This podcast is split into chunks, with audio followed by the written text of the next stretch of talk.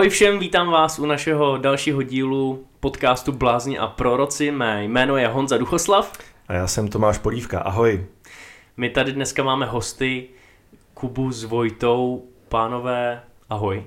Ahoj, ahoj. všem ale bylo by dobré vás představit trošku víc, než jen Ahoj Kuba a Vojta, takže ano. koho tady máme, Tome? Já to rozvinu. Eh, plnými jmény jsou Jakub Limr a Vojtěch Urban, neboli v zkráceně pro účel tohoto rozhovoru Kuba a Vojta. A možná by bylo nejlepší, kdybyste se trošku představili sami. Tak třeba Kubo, začni. Já to mám většinou jako takový seznam, já se nedokážu představovat stručně, tak začnu u manželky, ta se jmenuje Karolka, jsme spolu 22 let a rád poznamenávám, že se milujeme víc než v den, kdy jsme si říkali svoje ano a to navzdory tomu, že za sebou máme poměrně hlubokou manželskou krizi, ale to je tak 8 let naspátek. Za těch 22 let jsme spolu zvládli dvě děti, dneska téměř 19 letou Elišku a 16 letýho Davida. Na natáčení jsem dorazil z Hradce Králové, kde sloužím jako pastor křesťanského společenství Mozaika a myslím, že u pastora je fajn, když je to taky zároveň křesťan, takže uh, jsem uh, šťastný, že jsem uh, boží dítě a patřím k těm, o kterých teď na sociálních sítích kolují různý mýmy, protože se nebojím říkat bohu tatínku, takhle to mám. Mm-hmm. Děkujeme. A teď je řada na Vojtovi. Dobře. Eh, takže já, jak už to zazněl, jsem Vojta Urban, jsem přímo z Prahy, kde se teďka i ten podcast natáčí. Eh, patřím do křesťanského společenství Praha, kde jsem vlastně vedl takový tým, který teď zakládal nový region, takže v současné době jsem pastorem křesťanského společenství Praha Přístav, to je takové malé společenství na Černém mostě, a jsem taky šťastně ženatý. Kuba říkal, že za 22 let zvládl tři, dvě děti, tak já to zvládl za tři. Ale to je ten progres, že nové generace. Posouváme ty věci dál. Všechno se zrychluje dneska. Přesně tak. Takže já jsem vlastně ženatý, tři roky mám dvouletýho syna, teď dvouměsíčního, takže tím teďka taky hodně žiju. Když ne pracuji, tak jsem s rodinou a hrozně si to užívám. Ale určitě prozrať jména synu, protože ty nejsou úplně typický. Jo, starší se jmenuje Theodor a mladší se má taky královský jméno Leopold, který teda v porodnici kvitovali, že v tomhle století ještě nedali, no, tak. Aha, no tak eh, dobře, to je zajímavý, to je zajímavý. No, eh, oba jste zmínili, že jste tedy pastoři, kazatelé, což je povolání a zároveň vlastně i jakoby služba, že jak říkáme v křesťanských kruzích nebo poslání. A mě by zajímalo, jak jste se tady k tomu dostali. Musím začít na druhé lékařské fakultě, protože o tamtud jsem utek na teologii. Já jsem vyrůstal v nevěřící rodině a uvěřil jsem Boha v 18 letech. A poměrně záhy po svém obrácení jsem vnímal, že medicína eh, je spíš sen mých rodičů, než eh, sen nebeského otce. Daleko víc jsem začal přemýšlet o tom, jaký mám dary a talenty. Občas se mě někdo v církvi zeptal, ty asi studuješ nakazatele, že jo? Já jsem dělal na prstech znamení kříže, protože jsem věděl, že potřebuju dostudovat tu medicínu, aspoň hmm. jsem si to myslel. Ale tam jsem vydržel jenom pár semestrů a na základě nějakých modliteb, rozhovorů s Bohem jsem měl za to, že mám mít e, studovat ets ale takovým velkým zlomem, a to se objevuje i Promiň, já tě jenom skočím do řeči. ETSK, Evangelikální teologický seminář. Díky, uh, Kubo, pokračuj. Jo, dě, dě, děkuju. Ano, redakční poznámka, ano, skvělý. Ano.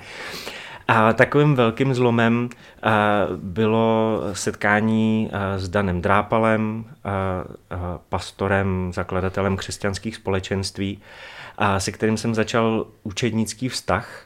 A on byl jeden z těch, kdo mi řekl, že si vyloženě myslí, že mám na to být pastorem a do té služby mě pošťouchnul a povzbudil, když mě pozval na, na Nanuka. Padlo tady slovo učenický vztah a to si myslím, že bude něco, k čemu se ještě vrátíme. Nicméně, aby jsme dojeli to představovací kolečko, poprosím ještě stejnou odpověď Vojtu. Takže Vojto, prosím tě, jak ty jsi se stal kazatelem? No, každý má nějakou tu svoji cestu. Já je vždycky hrozně rád poslouchám od těch ostatních, protože zajímavý, že k tomu každý dospěje nějakým trošku jiným způsobem, což nevím, jestli se dá říct i u jiných profesí, možná si jo. Uh, u mě asi takový uh, nějaký moment, kdy to k tomu začalo směřovat, bylo v 18 letech. Já jsem vyrůstal v křesťanské rodině, měl jsem tam nějaký to rozhodnutí jít sám za bojem, to bylo v 15, ale v 18 jsem přijel na akci, ta se jmenuje vlastně do dneška Mezidenominační setkání mládeží v Kutný hoře, pořádal to Ben Drápal. A já jsem na tu akci přijel eh, jako křesťan a za dva večery tam vlastně mluvili tři kluci, vlastně ve věku, mým věku a měli něco, co já jsem neměl v té době. Prostě fakt jako to takový zápal pro boha nadšení. A mě to hrozně jako vlastně namotivovalo a říkal jsem si, ty bože, tohle to chci. A pak na základě toho nějakého mýho asi chci nějakého vyznání k Bohu další tři, čtyři měsíce přišly různý prorocký slova, který mě k tomu nasměrovali, k tomu rozhodnutí. A jsem rád, že jsem měl kolem sebe lidi, kteří to pak nějak potvrzovali a že vlastně můj tehdejší pastor Petr Paňanský z KS Nimburg možná to viděl už i mnohem dřív, než mě to tady docvaklo na té konferenci, protože už jsem mi předtím několik let dost intenzivně věnoval a teďka se to jenom vlastně prohloubilo a pak už to tak nějak doplynulo, pak s chodou nějakých rodinných eh, špatných situací v mé rodině jsme se vlastně dostali zpátky do Prahy a když jsem se stěhoval do Prahy, tak už jsem se rovnou modlil a říkal jsem, bože, mám nějaký to svý povolání, tak co jsem, prostě co teď v té Praze, co v tom velkém sboru, do kterého jsem se stěhoval. A vlastně jsem zjistil, že i vizí toho KS Praha je mít několik regionů, takže jsem se přistěhoval s tím, že jeden z těch regionů prostě budu spolu zakládat a stanu se v něm pak pastorem, takže taková byla asi cesta.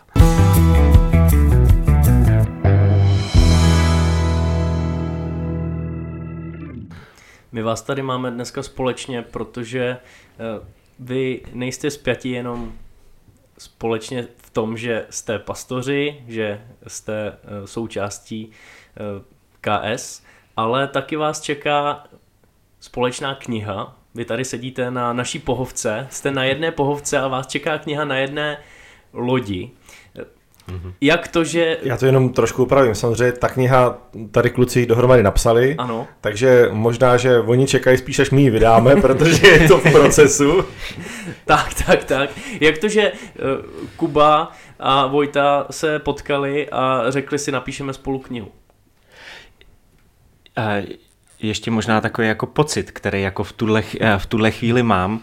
A já se totiž cítím, eh, jako když jsme se dozvěděli, že eh, čekáme naše první dítě a měli jsme v ruce první ultrazvuk, protože my už trochu víme, nebo hodně víme, jak ta knížka bude vypadat, teď se ladí obálka, to je ten ultrazvuk, ale ještě nedržíme to miminko v ruce a na to já se moc těším. Když se narodila Eliška, tak mi vytryskly slzičky štěstí, tak jsem zvědavý, jak to dopadne s, s tou naší knížkou. No tak pokusíme se, aby slzičky tam byly. Možná budou i štěstí. to si pak vyřešíme asi mimo, eh, mimo záznam. Ta otázka byla, eh, ty jsi se potkal s Vojtou, možná tedy jak začal váš vztah, protože my se dostaneme k tomu, že jste společně napsali knihu. Ta knížka je asi takovým důsledkem toho. No. Tak, ale rozhodující je to, že eh, ať chceme nebo ne, před sebou vidím uh, staršího chlapa s mladším chlapem a nějakým způsobem... Já jsem ten mladší, Kubo. jste se zpřátelili a začali nějak fungovat, předpokládám, i v rámci nějakého hlubšího vztahu. Jak tohle vzniklo? Um, troufám si říct, že uh, Vojta vždycky byl taková výrazná osobnost, tak jsem si ho všimnul na jedné konferenci Mládeže křesťanských společenství na, na Maximu, a tam jsem ho prostě jenom nějakým způsobem eh, zaregistroval. A Petr Plaňanský se mi o pár měsíců, o pár let, to už nedohledám v paměti, eh, ozval, že by Vojta potřeboval povzbudit ohledně studia evangelikálního teologického semináře. ETS? to bylo povzbuzení. Ne, to je jedno. a A protože jsem už někde předtím slyšel Vojtu mluvit, tak jsem ho pozval a kázat k nám do mozaiky, což myslím, že pro tebe byla čest, ne? Jo, to byla, rozhodně. Nebo si tady stres. ne, ne, ne, já, já jsem, bral jsem to jako čas rozhodně, moc kázat v mozaice. A stres úplně ne, ale to bylo zase daný tím, že jsem vyrůstal v prostředí, kdy Petr Paňanský mě jako od 16 let nechal mluvit v církvi, což je obdivuhodný. Teď jsem nedávno slyšel jednu z těch prvních nahrávek a trošku jsem přeji, jestli to není trestuhodný, ale eh, nakonec se to vyvinulo, takže v tom to bylo fajn. A já jsem vlastně to přijání nebo přijel jsem do Hradce, kázal jsem a Kuba mě pak vytáhl ještě na večeři, sedli jsme si tam u řeky v Hradci, povídali dvě, dvě a půl hodiny možná. A vlastně jsem odjížděl z toho setkání s tím, že jsem si říkal, bože, já bych fakt hrozně rád uh, byl jako tady tomu člověkovi nějak blíž. Myslím si, že by mě mohl posunout v těch věcech, o kterých s ním, o kterých přemýšlím. A pak se to vyvíjelo, takže mě vlastně Kuba na dalším tom na Max, což je na maximum je taková akce jednou za rok setkání křesťanských společenství mládeží. A vlastně Kuba mě tam nabídnul učednický vztah, na který jsem teda jako úplně hnedka neskočil a řekl jsem mu, možná jsem ho tím trochu rozhodil, že si to ještě potřebuji promyslet, promodlit, přestože jsem teda jako vnitřně řval, no samozřejmě, ale tam to začalo. Tady ta nějaká vlastně fáze učednictví, která trvala dva, tři roky a pak se z ní zrodilo blízký přátelství.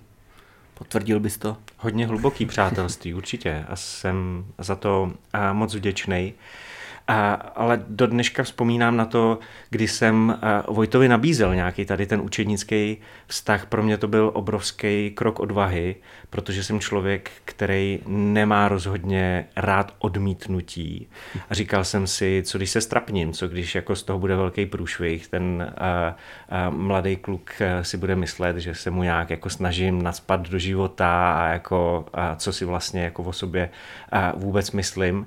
A seděli jsme na Gimplu v Kutné hoře na chodbě ušatních skříněk. To prostě, mě se ten okamžik opravdu no, takhle intenzivně vyril do paměti.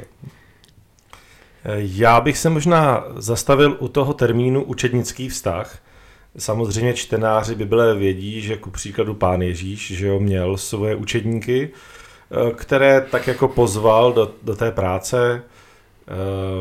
Pojďte chlapi, budete rybáři lidí, nechte mhm. tady ty sítě, nebo ty pojď taky, ale už tady nevybírej ty daně pro Římany, ale tak, eh, takže to je něco, co známe z Bible, ale co to vlastně pro vás znamená, nebo co si můžeme představit pod tím pojmem učednický vztah?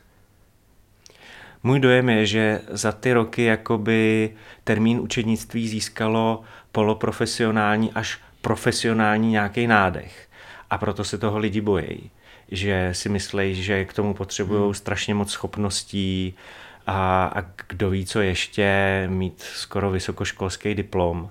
Pro mě to je jednoduše to, že někdo, kdo má tu cestu s Ježíšem prošlapanější trošku víc, o pár let, možná v některých případech jenom o pár měsíců, může na té cestě chození s Kristem povzbudit někoho, kdo tak daleko není. A týká se to obdarování, ale především se to týká toho samotného vztahu s Bohem.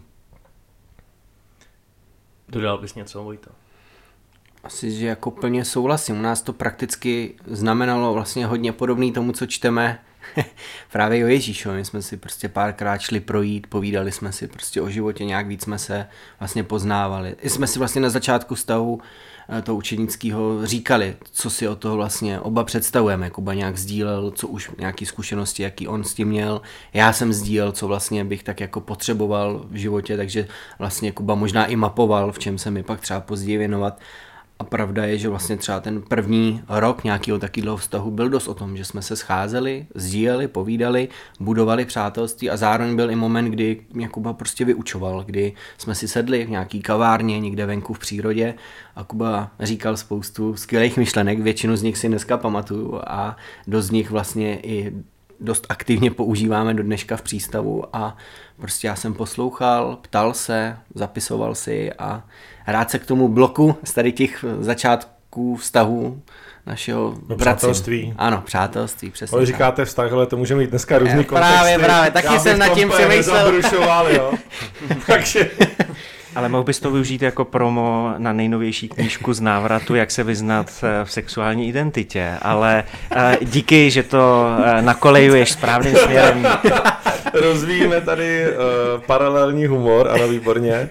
Ne, tak uh, já si myslím, že to je bezvést, tady u toho i smějem. Já zase, samozřejmě jsem se už v církvi s termínem učednictví setkal, a totiž já si myslím, že řada lidí, když se tohleto slovo řekne, tak jim jako trošku vstávají chlupy na zádech, protože tady byly v různých církvích různé aktivity, že někdo si ku příkladu představoval, že je to takový program, že prostě jakmile se staneš křesťanem, tak musíš si někoho jako vzít, koho pak dokonce se z toho stalo jako slovo třeba učedníkovat jsem slyšel, jo, jakože prostě máš teď jako vyrábět ty další křesťany, tak eh, to je asi hezký, že to asi nebyl jako úplně váš případ, i když tomu říkáte učednictví nebo nějaký jako eh, tenhle ten rámec, No ale tak jako asi jste spolu, jako jste spolu jako kamarádi, že jo? Asi se i rádi vidíte a není to jenom o tom, jako teď tady jako pracuji pro Boha a dělám tady z Vojty kazatele.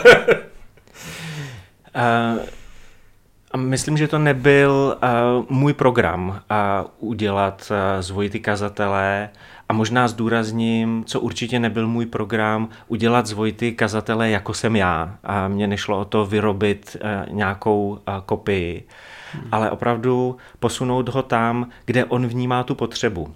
Vojta to nazval tím mapováním a to je pro mě v, v jakýmkoliv učednickém vztahu důležitý zjistit, co ten člověk potřebuje a kde já mu můžu být užitečný.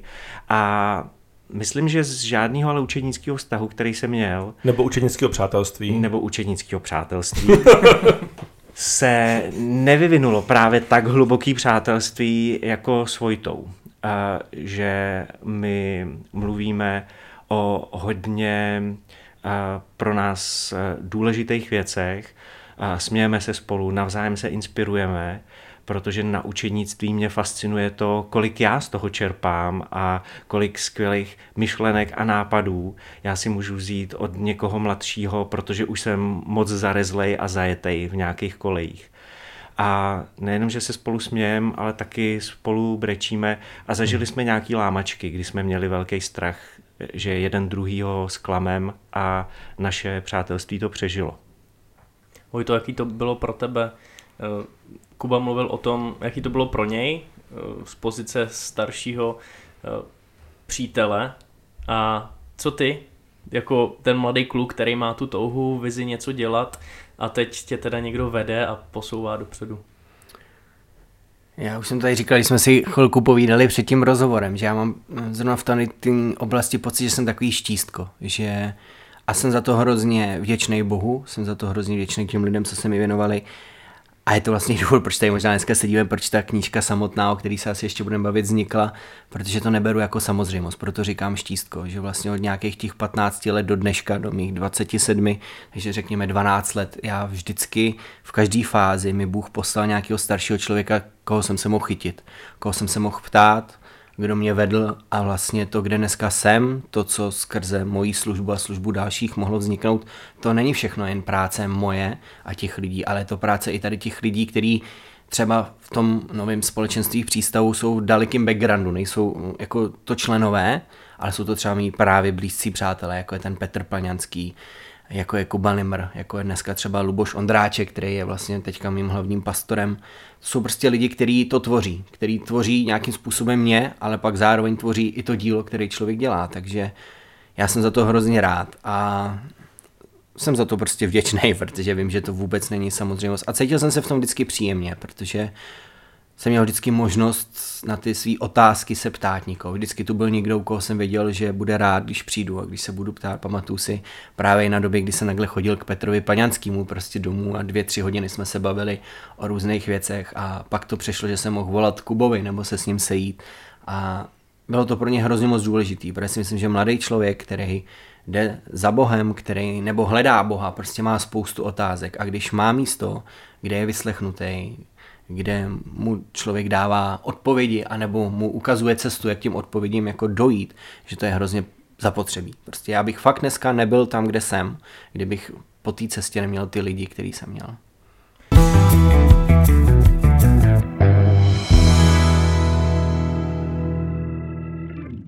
Mě to strašně zajímá vlastně tohleto téma přátelství v církvi. A tam je spousta otázek, která se s tím pojí. Eh, já zkusím položit první. Um, není to náhodou vlastně sama podstata církve, že teda jako opravdu se máme rádi a opravdu jako máme mezi sebou jako takovou jako důvěrnost, eh, blízkost. Přesně, takhle jednoduchý to je a je, je to naprosto nekomplikovaný. No, ale zároveň ty se směješ a říkáš, že to je jednoduchý, protože oba se, ty se smějeme všichni, protože zároveň si dokážeme představit jako eh, církve a společenství, kde jsme byli součástí, jo, nebo jsme, že ten ideál asi je nekomplikovaný, ale možná v praxi to přeci jenom není tak ideální, že jo? Protože si to komplikujeme. a na prvním místě myslím, že každý to komplikuje sám sobě. Já jsem se tady sdílel s nějakýma těma obavama a pocitama trapnosti a na to já v té komunitě církve narážím neustále, že místo, abych riskoval a, a mohlo z toho vzejít něco dobrýho, tak se těma různýma strachama nechám uh, úplně zadusit. A vnímám je z obou stran, jak od té starší generace, která často žije v takovém sebeklamu, nemám co dát, a potom taky v takové obrovské přezaměstnanosti často a myslím, že právě uh, taková ta uchvátanost je největším zabijákem vztahů, přátelství a v církvi uh, určitě. A ze strany té mladší generace um, jakoby, schválně si mi to Vojta potvrdí, jakoby měli pocit, že, že by se vnucovali a zase jim to přijde trapný. Já jsem se zrovna nedávno bavil s několika mladýma lidma a slovo trapný uh, v tomhle kontextu tam znělo neustále. Hmm. Jenom teda, aby jsme si ty generace vymezili. Už tady padlo, že Vojtově je 27 a tobě Jakube je... 44. Takže opravdu jste jako jiná generace. Jsme. Uh, Vojto, to, co tady teď říkal Jakub o těch vztazích, jak ty to vnímáš? Já to vnímám podobně, ale řekl bych, že to je A a ještě bych asi sám za sebe dodal B. Doufám, že s ním třeba Kuba bude nějak souhlasit, ale myslím si, že zároveň učednický vztah, učednictví, přátelství jako takový se nemusí lámat přes koleno. Že si myslím, že i když si vemu kolektiv, který jsme asi zažili všichni v té ve škole, kde chodí 20-30 dětí, s někým si rozumím, s někým si nerozumím. A myslím si, že to samé je v církvi, že někdo je mi víc sympatický, s někým trávím víc času, někdo míň a i to je dobrý klíč k tomu pak si vlastně hledat toho, komu se budu věnovat. Samozřejmě nemusím lámat přes koleno, že se stanu učitelem pro nikoho, kdo je naprosto jiný než já, ale myslím si, že v té církvi jsou lidi, ať už buď jsem zástupce starší generace a vlastně jsou mi nějaký mladší sympatičtější, anebo jsem zástupce té mladší generace a nějaký starší je mi sympatičtější. A to je podle mě taky to B, že vlastně tam hrajou roli i nějaký ty sympatie, že samozřejmě usilujeme o to mít dobrý vztahy, ale popravdě někteří lidi nám prostě sednou víc a pak je dobrý se zamyslet, jestli ten vztah neposunout, takže vlastně se rozhodneme s těma lidma, kteří nám jsou o něco blíž, se posouvat společně ku předu a ono to nakonec pozbudí celou i tu církev, aby dělala to samý a prohlubuje to tu církev, protože když se dva lidi v církvi posouvají, tak eh, to posouvá církev samotnou. Jakub zmínil, že v té jeho generaci vnímá dvě věci. Jednak tam vnímá strach, že jo, nebo jaký obavy, potom takovou jakousi zaměstnanost, zaneprázdněnost. Eh, jak to vnímáš ty v té svojí generaci do těch 30 let, Vojto? Asi určitě je tam taky nějakým způsobem strach z toho oslovit ty lidi, nějak jako si vlastně o to říct. On je to trošku nepřirozený v něčem, ale myslím zároveň, že naše generace se z toho postupně dostává, že a byť já za to nejsem úplně rád a píšu si takový notýsek s poznámkama doma, pojmenoval jsem ho svému 40-letému já, kam si píšu věci, jak se, jak se občas cítím a abych si to ve 40 přečet a řekl si, dostal jsem se do bodu, že se chovám stejně, anebo jinak. A myslím si, že moje generace hodně bohužel, musím říct, si o věci hodně musí říkat. A to podle mě není úplně biblický princip, protože biblický... Co to znamená, že si musí o věci říkat, promiň, že uh, Že prostě pokud chce něco dělat, tak si o to musí říct. Ale já když čtu Bibli, tak vidím, že Ježíš povolával, že učeníci si nemuseli říct Ježíšovi, Ježíš je povolal a hmm. pak je vlastně naučil v tom chodit. A vnímám hodně ve svém životě i u mých vrstevníků, že si o věci musíme říkat. Chtěl bych, aby jsme si o ty věci museli říkat mín, zároveň asi i v té knížce zmiňujeme, že je dobrý, pokud ta starší generace nedělá první krok, ať ho uděláme my, ale zároveň vlastně bych si přál, aby lidi, zase ta generace ještě za mnou, zažila víc to, že je lidi prostě budou oslovovat, že nebudou muset bojovat s tady tím strachem, protože ten strach jim jednoduše může rozbít jenom to, že za nima přijde starší člověk. A to povolání by si očekával právě od té starší generace, která tam jakoby měla být pro vás. Ano, svým způsobem tady v tom ano. Já si myslím, že to hodně souvisí se všímavostí, že e, ta starší generace nebere ty mladáky jenom jako levnou, e, nadšenou sílu v církvi, ale že je bere jako partnery eh, v té službě. Nedávno mi jedna holčina řekla, že nechce být slepý střebo v církvi, že by si přála být důležitější orgán a že má pocit, že je jí neustále už několik let svěřovaná jenom práce nebo služba. Ona to řekla jako hodně natvrdo, kterou může dělat každý moula, ale ona má nějaký specifický obdarování a nikdo se nezajímá o to, co ty obdarování jsou. A nevím, jestli je to skutečně nikdo, ale přijde mi tragický, že tenhle pocit e, v ní vzniká a není ojedinělá. Vojto, bavíme se tady o tom, že jste s Kubou v učednickém vztahu, že on tě nějakým způsobem vedl, vede. Věřím, že jste v pozici, kdy už se nějak budujete navzájem. Máš ty někoho, o kom už přemýšlíš, že ty můžeš někoho vést? Nebo už se to snad i děje? To je dobrá otázka. A určitě uh, si myslím, že je důležitý říct, že to může, že jako můžeme předávat něco už ve 27, řekl bych klidně i ve 20, když ten člověk něco má. A často se to věnu, jako když koukám třeba na křesťanské tábory, tak jsou 20 letý vedoucí, co vedou 15 letý, 14 letý kluky a jsou, v nich, jsou pro ně v něčem vzorem, když člověk fakt žije živý vztah s Bohem, když jde za Bohem, když nějakým způsobem žije tak, že to Bohu dělá radost, tak to je hrozně moc inspirativní. I pro vrstevníky, vlastně i pro vrstevníky často a i pro tu mladší generaci. Takže jo, já mám takovou partičku kluků, ještě z toho bývalého sboru z Nymburka, za kterýma občas jezdím, s kterýma jsem v dost intenzivním kontaktu, kterým se věnu a jsem za to hrozně rád a taky mi to vlastně hrozně nabíjí a zároveň mě to trošku jako nechává, nebo zůstávám trošku mít, jak to říct, přehled o tom, co se vlastně ve světě děje, že vlastně díky nim víc rozumím té generaci, která přichází po mně, protože jinak bych byl asi dost ustřelený, protože to, co mi oni říkají, oni studují stejný Gimple, na kterým jsem byl já a jak se tam změnila ta kultura, to je devět let, co jsem tam já jako vlastně přestal studovat, tak vlastně i díky nim líp vidím tu generaci a nějak víc asi uvědomuji, že bojuje s věcma, a má můj respekt, že vlastně bych na ní možná bez právě vztahu s tady těma mladšíma klukama měl pocit nahlížet jako na slabší, ale vlastně když si uvědomím, kolik je na ně víc naloženo, než bylo třeba na tu mojí v některých oblastech, tak si jich mnohem víc vážím. Takže věnuju se jim, ale zároveň eh, nějaká ta péče přináší hrozně moci do mýho života. Chodíme kolem toho tématu, mezigeneračních vztahů. Pojďme k té knize. Vy jste ji napsali, čekáte na to, až ji návrat domů vydá. Eh, jednoduchá otázka. Na jedné lodi, o čem ta kniha je? S tím názvem si přišel ty a vůbec eh, ten obraz lodi je tvoje taková srdcovka, tak eh, máš slovo.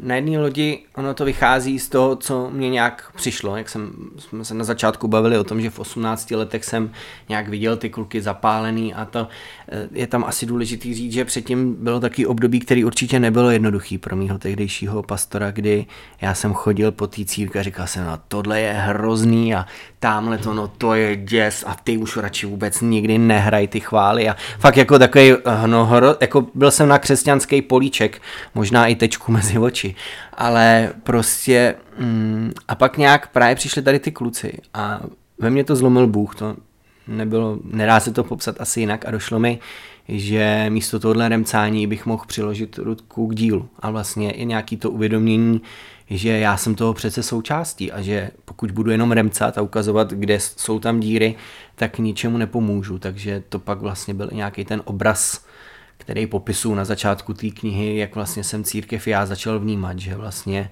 jsem na té stejné lodi jako ty lidi a vlastně bych měl přiložit ruku k dílu a ne stát u nějakého problému a jenom jako vyřvávat, že se tady něco děje, ale vlastně nic neudělat.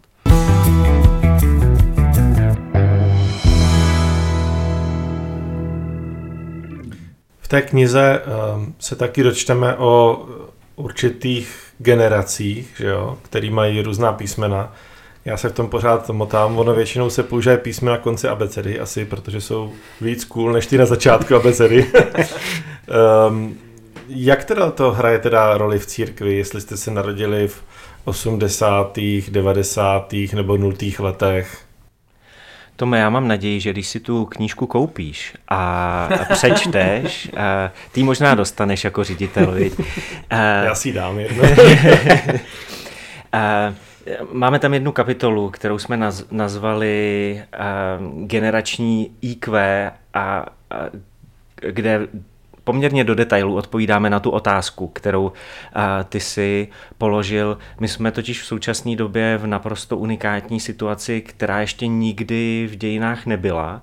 A to, jak postupuje medicína, prodlužuje se doba dožití, tak teď máme v církvi šest generací pohromadě a ty se musí naučit spolu fungovat, aby církev nejenom přežívala, ale žila a vzkvétala.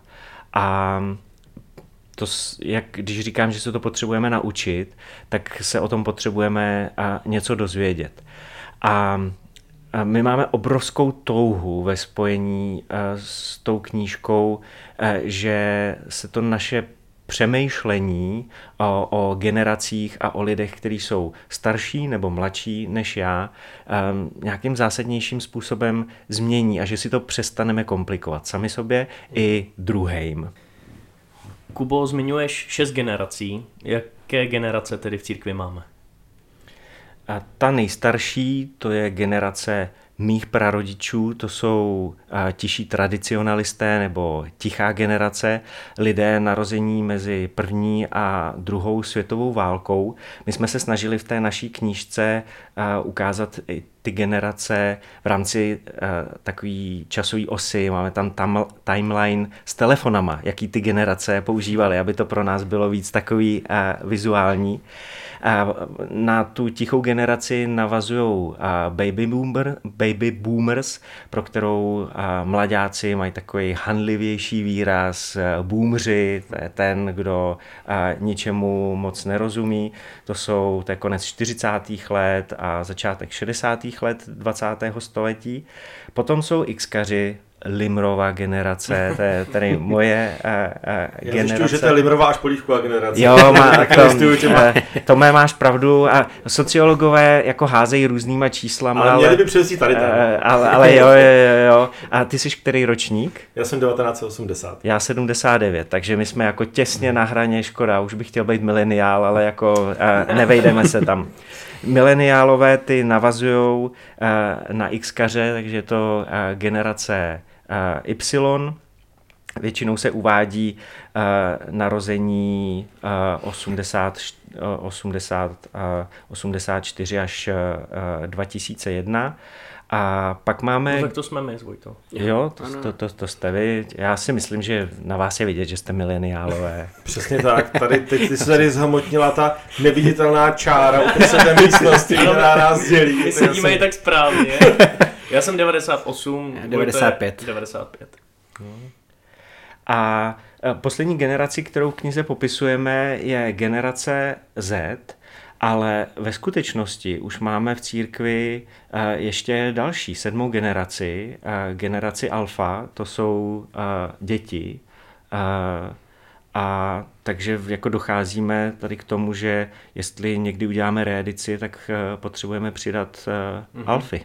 Myslím, že se svět prostě zrychluje a i tím se rychleji budou vyvíjet vlastně i do budoucna ty generace, že si myslím, že za 10-20 let skutečně ještě bude zase velký rozdíl v tom, jaký ty lidi mají cíle, v čem vyrostli, co jsou pro ně ty důležité priority. To se tam vlastně snažíme i nějak pochopit, že hmm. vlastně pro co primárně bije srdce mě jako 27 letýmu člověku, co mně přijde jako, že je to nejdůležitější na světě, bylo ovlivněný tím, v čem jsem vyrůstal, ale člověk, co vyrůstal za minulýho režimu, ty hodnoty má úplně někde jinde a vlastně často si může mu přijít ty moje úplně ustřelený. A je důležitý si navzájem rozumět, vědět, že jsme každý vyrůstali v něčem jiném, máme jiný důrazy, ale když se to spojí, tak z toho vznikne taková krásná mozaika, ne církev, ale obraz a No a teď jak to udělat, aby se to spojilo, že jo? Protože e, mimo to, co jsme teď zmínili, že tady jsou nějaký jako sociologický prostě realit, e, jo, nějaká sociologická realita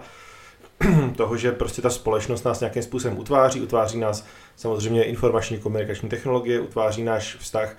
V české církvi se taky stalo to, že s pádem komunismu vlastně přišel veliký kulturní zlom, že sem vlastně přišla křesťanská kultura ze západu, eh, takže těch, těch řekněme, potenciálních třecích ploch, zlomů, eh, kulturních válek na ty je zaděláno asi všude možně. A teď eh, jak to udělat, aby to fungovalo? No, první krok je, že vůbec spolu budeme mluvit, že a vyvineme nějakou iniciativu a snahu si navzájem porozumět. A dneska nám přijde naprosto logický, že se naučím nějaký cizí jazyk, většinou je to angličtina, abych se domluvil se zbytkem světa a i ty generace mluví uh, různýma jazykama, používají uh, různý filtry, dívají se na svět, dokonce Bibli čtou uh, jinýma brejlema. A když spolu budeme mluvit, tak si díky tomu můžeme začít rozumět, protože se budeme učit jazyk jeden druhýho. A teď nemyslím uh, specifika uh, češtiny. Já někdy některým slovům mladší generace prostě nerozumím. Ani nemám úplně potřebu se je učit a potom s nima machrovat uh, v kázání. Uh, to porozumění jde do mnohem větší hloubky. Mluvit spolu na jedné lodi, budovat společenství. Vojto, co tam máte dál v té knize? Pak je zaměřená asi trošku víc na mladší, začínáme u těch mladších. Je tam kapitola, která se jmenuje Ochota nechat se vést, protože si myslím, že s tím je třeba pracovat. Že ono zároveň vstoupit do učínského vztahu, zvlášť, když to člověk třeba nikdy nezažil, znamená i docela dost velkou dávku pokory. Toho rozhodnout se nikoho poslouchat, rozhodnout se s někým sdílet věci, které mi třeba nejsou příjemný, jak Kuba vlastně zmiňoval, že na začátku toho našeho vztahu se nějaké věci lámaly. Já měl pocit, že Kubovi prostě na začátku mám říct o těch svých největších pádech, který jsem prostě ve svém životě udělal a nějaký chyby jsem udělal a bylo to těžký. Vím, že to bylo poprvé, kdy jsem před Kubou i brečel, protože jsem mu prostě vyznával nějaké věci, které se mi nepovedly a trochu jsem se bál, že vlastně eh, má nějaký vymyšlený obraz o Vojtovi Urbanovi a teď se potká s tou realitou, která může být odlišná. A tak je to taková kapitola, která je zaměřená na to, co ten člověk potřebuje, aby vlastně byl ochotný nechat se vést a zároveň i trochu zaměřená na to, že on by měl mít tu ochotu. A myslím si, že to jsou dvě důležité věci, které se musí spojit, že ten člověk musí se cítit bezpečně, musí se cítit, že je viděný a pak tam přichází to, že musí trochu skrotit sám sebe a vlastně se podřídit nikomu, ale ve výsledku zjistí, že jako to přinese ovoce. Já se pokusím položit trošku alternativní otázku Jakubovi, věc, kterou která tady zazněla už asi před čtvrt hodinou v našem podcastu. A ty si říkal, že to vaše přátelství není jenom o tom, že prostě ty si šel tadyhle Vojtu jako vyučovat jako nějaký ten rabi, on se dával u tvých nohou a předčítal biblické žalmy. Ale že vlastně od začátku tady byl ten element toho, že, že si dáváte nějak jako navzájem, že jo? To znamená ne, že ty mu tady naléváš nějakou tou věkovitou moudrost a on pokorně přijímá, ale že vlastně eh, je to obousměrná komunikace. Hmm, jak se ti tohle povedlo? Protože si dokážu představit, že jako starší ve víře, jako starší ve službě, ehm, člověk někdy se třeba rád poslouchá, že jo, je takový rád jako moudrej. Jak se ti povedlo vyhnout se tady tomu pokušení? Uh, nevím, jestli to není jenom moje zbožné přání, že jsem se tomu pokušení vyhnul. Uh, ono to hodně souvisí s tím, jak přemýšlím o církvi. A já toužím, aby církev a hlavně česká církev byla relevantní a dokázala oslovit opravdu všechny generace. A já nemůžu se snažit vést církev, která osloví jenom tu moji generaci, jenom z toho důvodu, že já jsem zástupce té generace.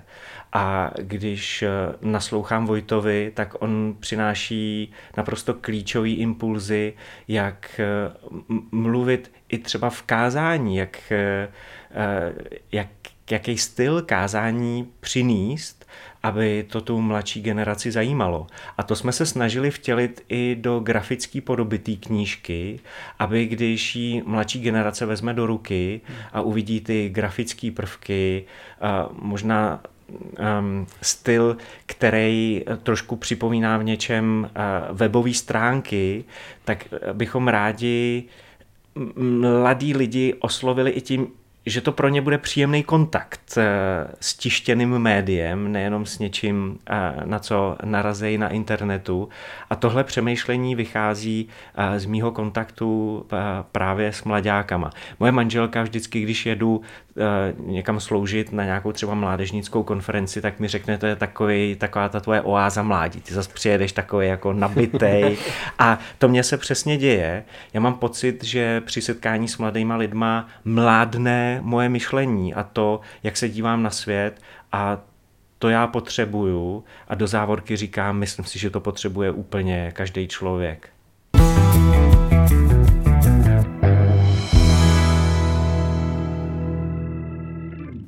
Říkám si, přijdu do vašeho společenství, je tam nějaká tato motivace, tendence nějak takhle fungovat jak si teda můžu představit uh, to naše téma prakticky. Přijdu do sboru, uvidím tam staršího člověka, uh, dítě, které půjde do besídky, mladého chlapa, holku, která bude hrát chvály a teď nějak to spolu musí fungovat.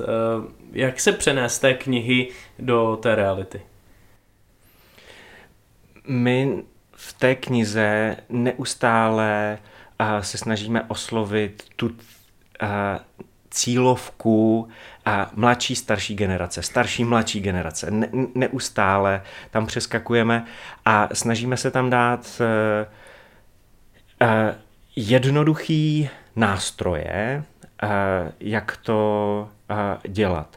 Někdy je to um, myšlenková inspirace, pracuj tady s tím svým strachem. Máme celou kapitolu o strachu a jak se těch různých strachů zbavit. A někdy je to změnit svoje myšlení v tomhle, nekomplikuj si to, vím, že slovo nekomplikovat si to taky během toho našeho povídání zaznělo už několikrát. A, a možná tím největším nástrojem je ukázat, jak když já něco umím, jak to můžu předat někomu mladšímu tím, že za ním přijdu. A u nás třeba v mozaice se to děje tak, že bubeník který, který mu je, já nevím, 30, 35, si mezi mládežníkama vyhlídnul někoho, o kom ví, že uměl bubnovat a systematicky se mu dva roky věnoval tím, že spolu hráli na ty bicí, začali se střídat chválící kapele a povzbuzují se navzájem. A hlavně tady asi ten starší povzbuzuje toho mladšího, jde ti to a, a to nevadí, že děláš chyby což mě přivádí na myšlenku to, aby starší mladším říkali, to nevadí, že děláš chyby a umožnili jsme si navzájem ty chyby dělat. To je další uh, důležitý point. Těch pointů je asi celá řada. Eh, zmínili jsme strach, eh, kterému se v knize věnujete, zmínili jsme nějaký bezpečný prostor, ve kterém je možné dělat chyby. Eh, když vlastně listuju eh, těmi kapitolami, dočteme se tedy i o právě darech a talentech, o tom, jak s tím pracovat, jak vlastně objevit nějaký potenciál v druhých lidech.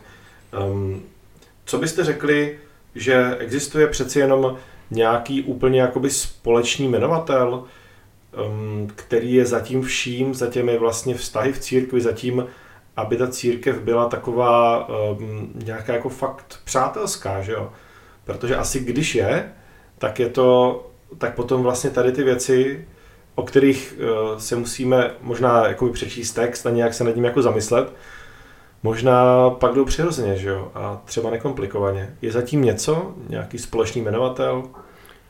Řekl úplně tu nejzákladnější věc a zase se vracíme vlastně k základům, ale to je, že na té církvi už nás něco pojí. Jsme na jedné lodi, protože společně jdeme za Bohem a vrátím se úplně k té otázce, kterou dostali Ježíš, co je nejdůležitější. Miluj Boha, miluj lidi. A z toho to podle mě musí vycházet, že v učenickém vztahu dlouhodobě nejde bejt, pokud nečerpám od Boha, protože přijdou výzvy, jsou tam prostě výzvy. A i v těch přátelstvích, které budeme v církvi, jsou výzvy. Lidi jsou tam jiný, než jsem já, ale důležité je vidět, proč tam jsem, co nás spojí, že to je Bůh, že ta církev jako taková má nějakou vizi, že má nějaký směr, pokud je to loď, která nikam nepluje, tak pak často lidi nebaví vlastně vůbec na té lodi být, protože chceme. Život je o nějakém pohybu a vlastně čím mladší generace je, tak toho pohybu chce víc, čím starší tyto pohybu chtějí třeba mít, musí se to nějak to skloubit. Ale řekl bych, že ten společný jmenovatel je fakt to, že milujeme Boha a že to nám pak dává lásku k těm druhým, že vlastně i chceme a to podle mě vychází od té touhy vlastně, že se chceme posunout dál, že vidím tu mladší generaci a nevidím v ní konkurenci, ale vidím v nich naději, že v nich vidím to, že oni můžou dojít dál, než jsem došel já. A to je podle mě princip, na kterým bychom měli i v církvi dost stavět, že prostě eh, nemusíme stavět každá generace na nový zelený louce, ale už je tady něco vybudovaného potřebuju to pochopit, porozumět to a pak na tom stavět dál. Protože zase pokud ta mladší generace přijde a bude mít chuť všechno bořit a to a nebude mít úctu k tomu, co už je vybudovaný, pak často fakt může začít stavět na zelený ovce a je to podle mě škoda. Je to škoda, protože už je tady toho fakt hodně a když člověk nezačne od začátku, ale už tam, kde ho ostatní mohli dovíst, co mu mohli připravit, tak dojde daleko dál. Já si pamatuju na jeden rozhovor, který jsem, myslím, zmiňoval nějak v knížce, který pro mě byl dost inspirativní, kdy jsem seděl s jedním skvělým eh, pastorem z CB.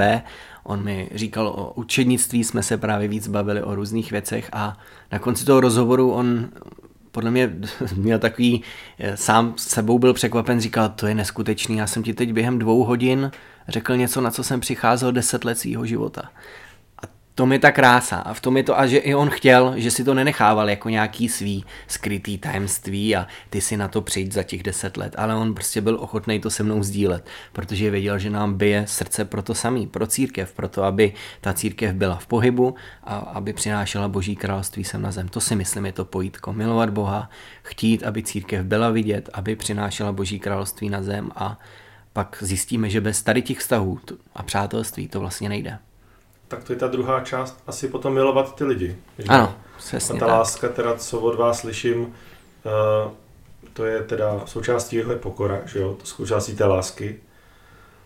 Um, Odvaha riskovat. Co dál tam ještě bude? A už jsme to taky zmínili. A dovolit druhým dělat chyby. To si myslím, že je nedílná součást lásky, že to spolu nevzdáme, i když uděláme botu, protože jsme pořád jenom lidi. A Vojta to úplně nádherně vystih. Jako láska nám nebude fungovat, když nebudeme napojení na ten zdroj, hmm. když se nám to celý nebude točit kolem Ježíše. On musí být středobod úplně všeho našeho snažení a to, jak se církev děje, protože on řekl, že bude budovat církev a, a není, nejsme to my, není to o nás, je to prostě o něm. Kež, kež je to strašně moc vidět. A myslím, že tam je i ta investice, ochota dát prostě svůj čas. A ta dnešní doba je hodně splašená a tohle je jedna z největších výzev, protože máme pocit, že nebo aspoň když se bavím s lidma kolem, že už mají život úplně plný. A podle mě eh, si pak eh, jednou za týden nám většině, většině lidem cvakne to i upozornění na mobilu, kolik času jsme strávili před obrazovkou a kdybych řekl, že odkorujeme jen hodinu denně, a myslím si, že to je dost možný, tak můžeme se posouvat dál. Takže je tam určitě i to říct si, věnuju čas něčemu, co má přesah. A to je výzva dnešní doby, protože prostě svět se nás snaží zahltit spoustou věcí.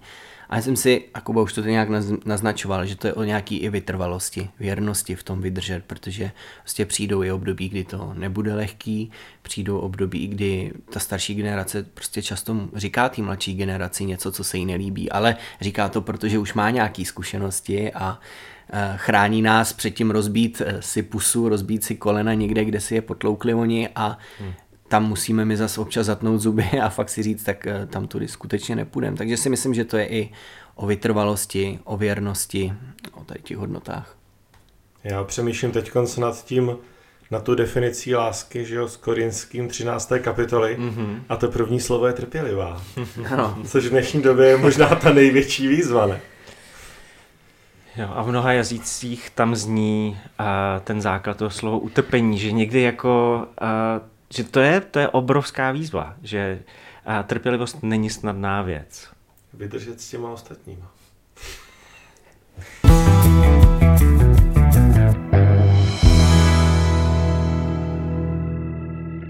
Poprosíme nejdřív třeba Vojtu a pak Kubu, kdyby ještě mohli na závěr říct něco, k čemu by se chtěli vrátit teď z té naší diskuze, nebo co je pro ně nejdůležitější na té knize na jedné lodi kterou vydáme brzo? Já vemu Kubovi něco, co by možná řekl, protože jsme se o tom bavili společně.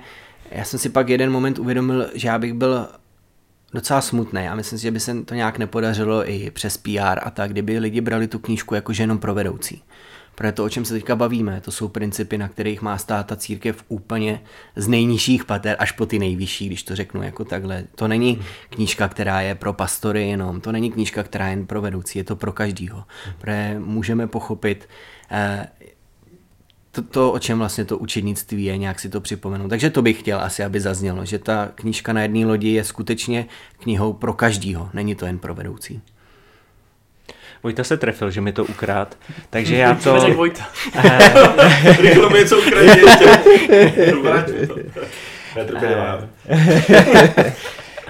um, ale já to jenom uh, podtrhnu a zakroužkuju. A možná příliš často máme v církvi pocit, že se v církvi změní něco, když se to změní na pódiu, když se to uh, změní vepředu ale církev není pastor, církev není chválící tým, církev není pár eh, lidí, kteří jsou vidět eh, ve světle reflektorů. Církev eh, jsme my všichni a tohle je knížka o církvi a pro církev, pro nás všechny. A, a Tomáš to tady řekl jako s úsměvem, ale my si tu knížku svojitou potřebujeme znova a znova číst a připomínat si ty věci a vnitřně si dělat takový update a reedici, protože se to vyvíjí. Pánové, moc díky. Já vám taky děkuji, děkuji za eh, to, že přinášíte tohle téma, že se o tom chcete sdílet s ostatními. Téma přátelství, učednictví v církvi, myslím si, že to je velmi důležité téma a schrnu, to znamená knížka na jedné lodi, její autoři Vojtěch Urban a Jakub Limr byli dnes hosty našeho podcastu, ale mimo podcastu a třeba té knížky, které si můžete koupit eh, ve nakladatelství Návrat domů, si myslím, že taky bude třeba možnost pozvat Jakuba nebo Vojtu nebo oba k vám do církve, do sboru, na nějaký třeba seminář, přednášku. Myslím, že k tomu budou otevřeni. A můžete nám třeba napsat nějakou zpětnou vazbu eh, na náš e-mail návrat zavináč návrat.cz eh, rádi to autorům předáme, nebo si najít jejich kontakt přímo na stránkách jejich sboru. Návrat domů vydá knihu a my se těšíme z toho, že i vy, pánové, budete s knihou sdílet tento díl našeho podcastu. Tak, Přesně tak. Eh, moc děkujeme, mějte se krásně. A od mikrofonu se loučí Tomáš Polívka, Honza Duchoslav, a Kuba a Vojta se s váma budou těšit na viděnou právě i osobně. Někdy je to tak? Jo, a děkujem za pozvání. Díky. Díky moc. thank you